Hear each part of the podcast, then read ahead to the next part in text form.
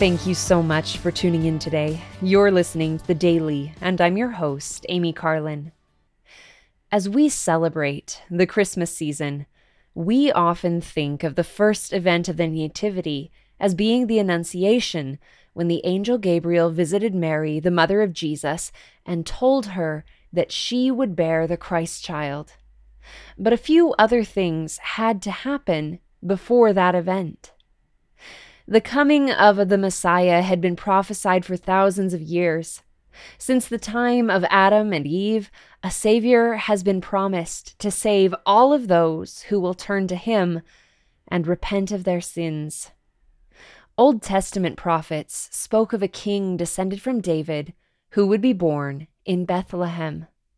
As Isaiah promised, the people that walked in darkness have seen a great light.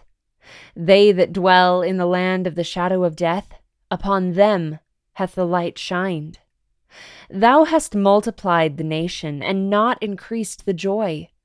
They joy before thee according to the joy in the harvest, and as men rejoice when they divide the spoil. For thou hast broken the yoke of his burden, and the staff of his shoulder the rod of his oppressor as in the day of Midian. For every battle of the warrior is with confused noise, and garments rolled in blood, but this shall be with burning and fuel of fire. For unto us a child is born, unto us a son is given, and the government shall be upon his shoulders, and his name shall be called Wonderful, Counselor, the Mighty God, the Everlasting Father, the Prince of Peace. Of the increase of his government and peace there shall be no end upon the throne of David, and upon his kingdom to order it, and to establish it with judgment and with justice from henceforth, even forever.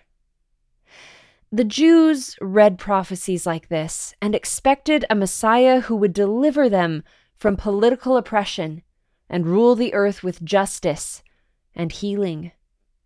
They didn't understand that their king would deliver them spiritually and would offer them an eternal salvation. While earthly salvation can offer relief and aid, eternal salvation is the kind of deliverance that will alter our eternities. Because Jesus Christ was born, lived, died, and rose again, we are free from eternal bondage. Thank you again for listening today. The Daily is brought to you by The Church of Jesus Christ of Latter day Saints.